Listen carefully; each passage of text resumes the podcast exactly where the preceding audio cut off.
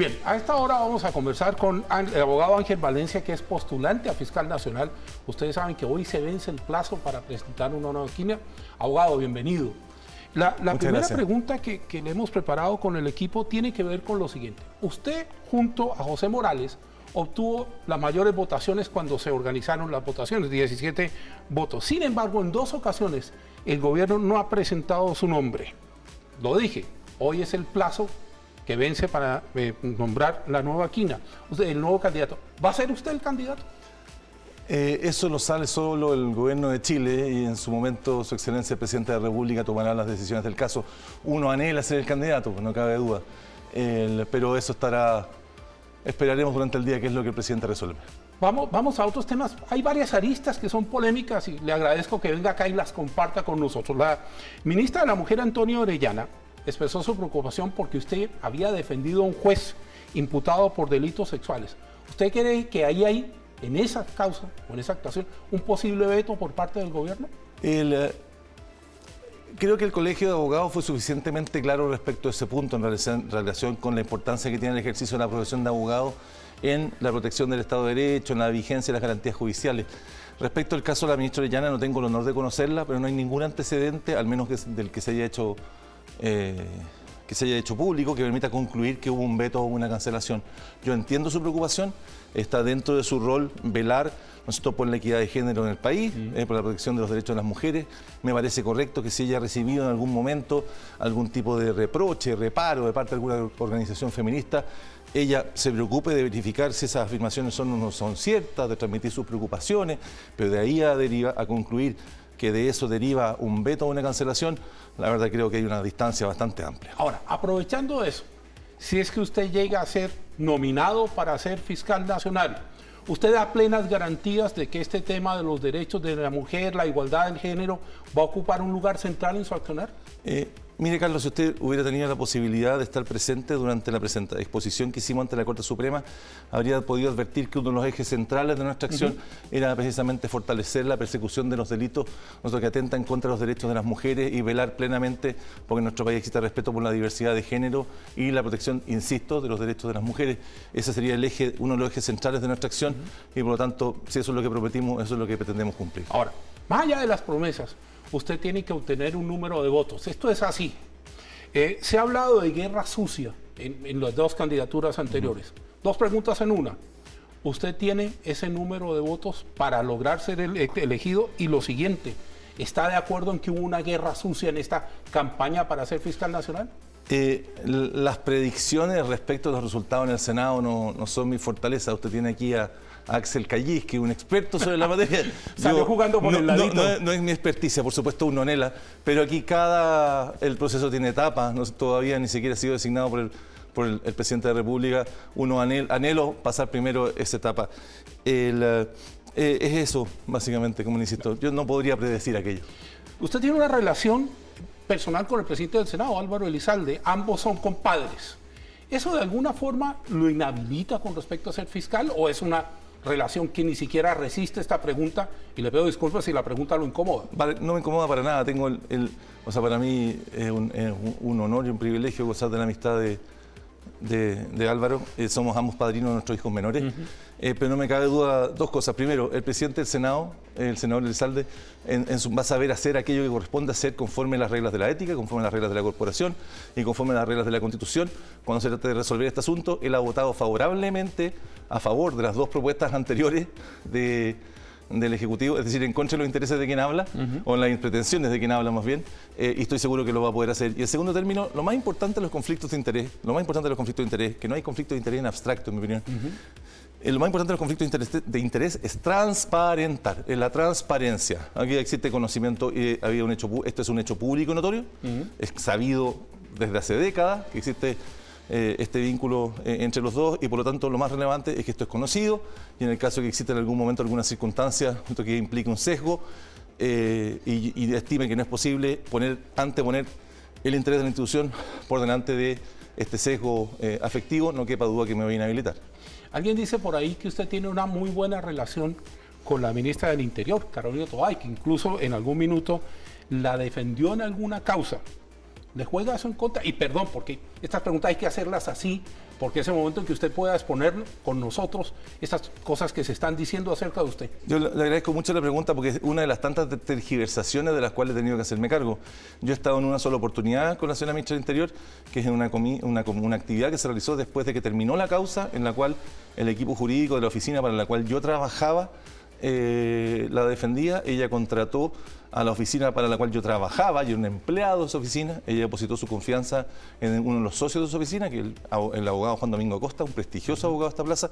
Yo trabajaba para esa oficina, yo formé parte del equipo jurídico que la defendió, pero no la conocí, no tuve nunca la posibilidad de tener contacto con ella, sino, insisto, hasta esta actividad de cierre de una actividad, de una causa en la cual ella no tuvo ninguna participación punible, resultó absolutamente esclarecido que no tuvo ninguna responsabilidad ni participación que pudiera ser reprochable eh, en esos hechos y fue la ocasión en la cual he tenido el privilegio de compartir con ella, hace décadas, la verdad. Usted ha sido muy claro en sus anhelos. Yo lo voy a colocar en el escenario contrario. Si es que hoy usted no es nominado, ¿va a seguir persistiendo o esto fue el final de su intención de llegar a, ser fiscal nacional? yo no sé si usted juega tenis, pero como en el tenis... Eh, o sea, no juego, no conozco. Estas cosas terminan con la última pelota, cuando termina, pega finalmente afuera y el árbitro declara que terminó la, pelota que va afuera o que va adentro. Este proceso va a terminar cuando termine. Eh, entre tanto, mientras yo me mantenga en la quina, me voy a mantener en la quina. respetando el proceso para el que postulé, postulé un proceso, a sabiendas de lo que yo implicaba, me voy a mantener en ese proceso hasta que el proceso termine, asumiendo la responsabilidad del caso, ¿no es así? Eh, pero si finalmente no tengo el honor de servir a Chile desde el puesto de fiscal nacional, continuaré con mi actividad profesional y la actividad universitaria. Abogado, eh, de nuevo, relacionado con lo último, en lo personal, ¿qué señal cree usted que emitiría, la moneda si usted no es nominado? Que estima que hay otro candidato que es más idóneo para eh, conducir al Ministerio Público en los problemas de delincuencia que Chile hoy día enfrenta en opinión de su excelencia presidente de la República. Yo le quiero hacer una pregunta que me la transmitieron en los pasillos y es una muy buena pregunta.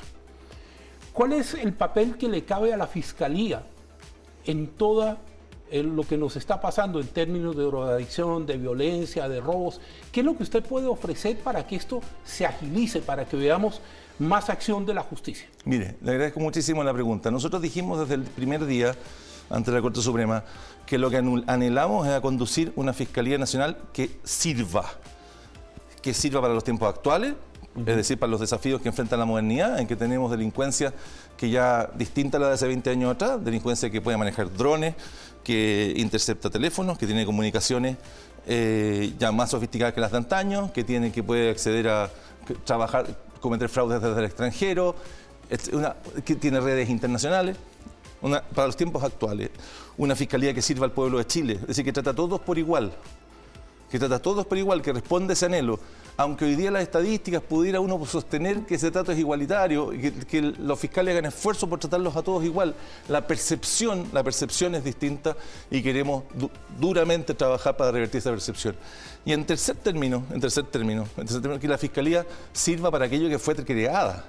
Y tal como usted plantea, hoy día lamentablemente todos los indicadores, todas las metas de la Fiscalía, los indicadores de desempeño, están relacionados con carga de trabajo, son autosatisfactorio, es decir, yo mismo me fijo mis metas para mm. yo mismo después decir que las cumplí, para poder justificar el pago del bono, y poder mantenerme en el cargo, y aquello no es razonable. Lo razonable es que la Fiscalía eh, tenga metas que estén asociados con el fin para el cual fue creado, es decir, para el impacto que produce, para el impacto que produce en el combate a la delincuencia. La Fiscalía es una parte es una parte. La delincuencia es como un problema de la salud pública. O sea, usted tiene, así igual como en la salud pública, son importantes los hospitales, son importantes los consultorios, son importantes el acceso a medicamentos, la formación de médicos. Con la delincuencia es importante la policía, es importante la educación que se recibe en los colegios, las familias, eh, pero también es importante la fiscalía. La fiscalía tiene un rol que cumplir, puede ser parte de la solución, pero también puede ser una parte importante del problema. La fiscalía tiene que ser parte de la solución. Acercándonos al final de la entrevista, dos preguntas en una. Lo voy a sacar de abogado, lo voy a convertir en senador. ¿Por qué un senador debiese votar por usted? Esa es la primera pregunta. Porque la Fiscalía lamentablemente no va a resolver sus problemas con más de lo mismo. Los números en los últimos 16 años solo se han deteriorado. Tengo un profundo aprecio por el fiscal nacional Jorge Aut, que es una persona que tenía un profundo una profunda vocación de servicio público, pero durante sus, el periodo de su conducción los problemas de la fiscalía solo se deterioraron. El tiempo de tramitación de causas solo aumentó, la tasa de absoluciones solo aumentó, la tasa de esclarecimiento de homicidios, la impunidad de homicidios se agravó.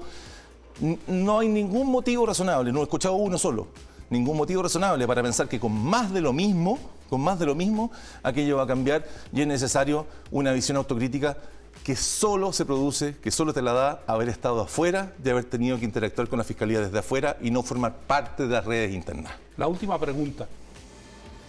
La gente está muy preocupada por los delitos de cuello blanco, por aquellos delitos en los que uno supone que hubo algún intercambio de influencias y se produjo un fallo que a mucha gente no le gusta. Usted como fiscal, ¿cómo va a enfrentar el tema de los delitos de cuello blanco y cómo va a garantizar que se aplique la ley en esos casos y no terminemos en sanciones que finalmente producen un gran descontento en la opinión pública? Bueno, lo que usted acaba de plantear es uno de los asuntos que, solo, que se advierte mejor desde afuera que desde adentro. Si usted hasta afuera puede advertir que recibe una sanción más grave, más severa, quien estafa a cinco personas, quien comete un fraude contra cinco personas, que quien comete un fraude contra 300 o contra 1000.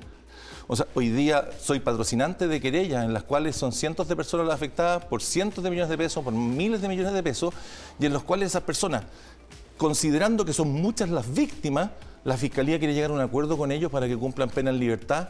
Y sin embargo, ¿por qué? Porque el juicio va a ser muy largo. Y sin embargo, cuando una persona ha estafado a menos personas y el perjuicio es menor, están dispuestos a imponerle una pena mayor y más severa. ¿Por qué? Porque el juicio va a tomar menos tiempo. Eso tiene que acabarse.